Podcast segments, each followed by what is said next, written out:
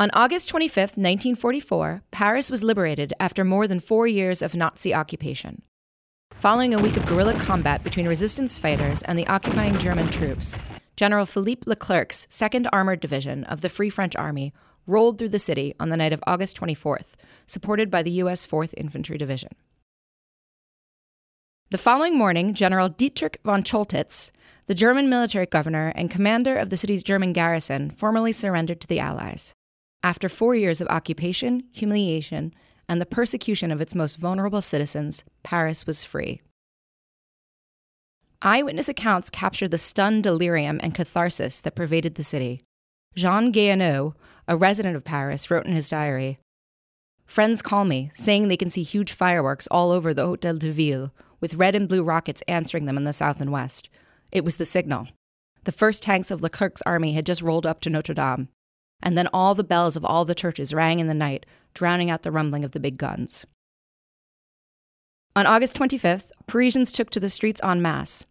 I have never seen in any face such joy as radiated from the faces of the people of Paris this morning, wrote Charles Christian Wertenbaker, Time magazine's war correspondent.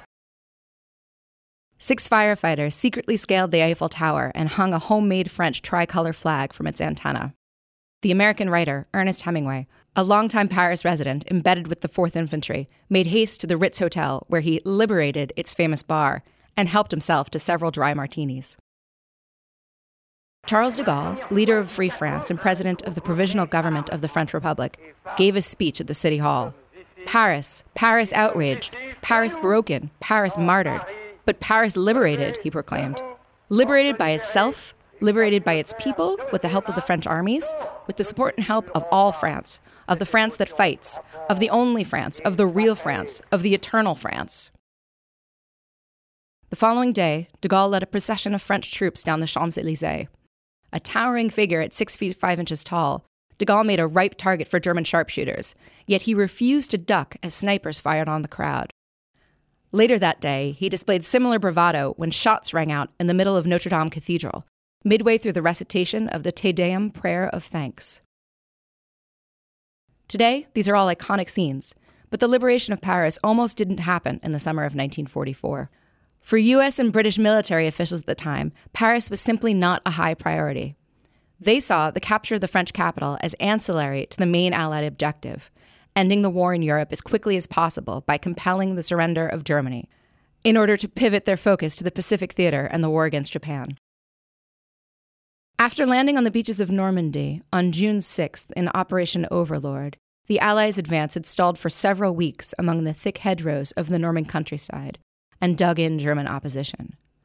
Even after their successful breakout from the Normandy beachhead in early August opened the road to Paris, Generals Dwight Eisenhower and Omar Bradley considered Paris an unnecessary detour that would slow the Allied advance towards Germany. They sought to avoid the type of house-to-house urban fighting that had bogged down the Germans at Stalingrad and were leery of having to feed the city's nearly two million residents. For de Gaulle, however, bypassing Paris was unthinkable. While the city's value as a military objective was limited, de Gaulle keenly understood its symbolic importance. Whoever liberated France's capital would gain a huge advantage in determining France's post-war political fate, and de Gaulle was determined that the advantage fall to the Free French Army rather than to British or American forces or another resistance group. In the end, events on the ground rendered the debate moot. On August eighteenth, a general strike broke out across Paris in reaction to the news of the Allied advance. On August twentieth, the first barricades went up throughout the city, a telltale sign of Parisian unrest dating back to the French Revolution. Resistance units in Paris began to mobilize and clashed with the occupying German troops. As unenthusiastic as Eisenhower was about diverting the Allied advance, he was also unwilling to stand by and allow German forces to crush the uprising. On August twenty-second, he authorized the French second Armored Division to take the city. While Allied command agreed to cede the primary role in the liberation of Paris to French troops, the composition of those troops was another matter. The only French unit to take part in Operation Overlord, the second Armored Division boasted extensive combat experience and an able commanding officer in Leclerc, a de Gaulle loyalist. For American and British officials, however, its greatest asset was demographic. The division had a higher proportion of white soldiers than the Free French Army overall, which was composed largely of soldiers drawn from France's African colonies. The racial calculation behind the second Armored Division's selection for the liberation of Paris was quite explicit.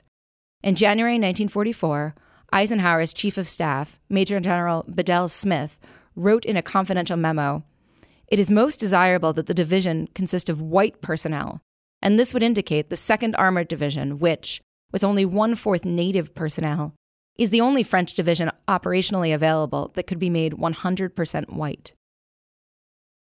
Contemporary sources fail to explain this insistence on an all-white French unit, but historians have speculated that U S officials may have been concerned about how the American public would react to newsreel footage of the liberation of Paris that showed racially integrated troops.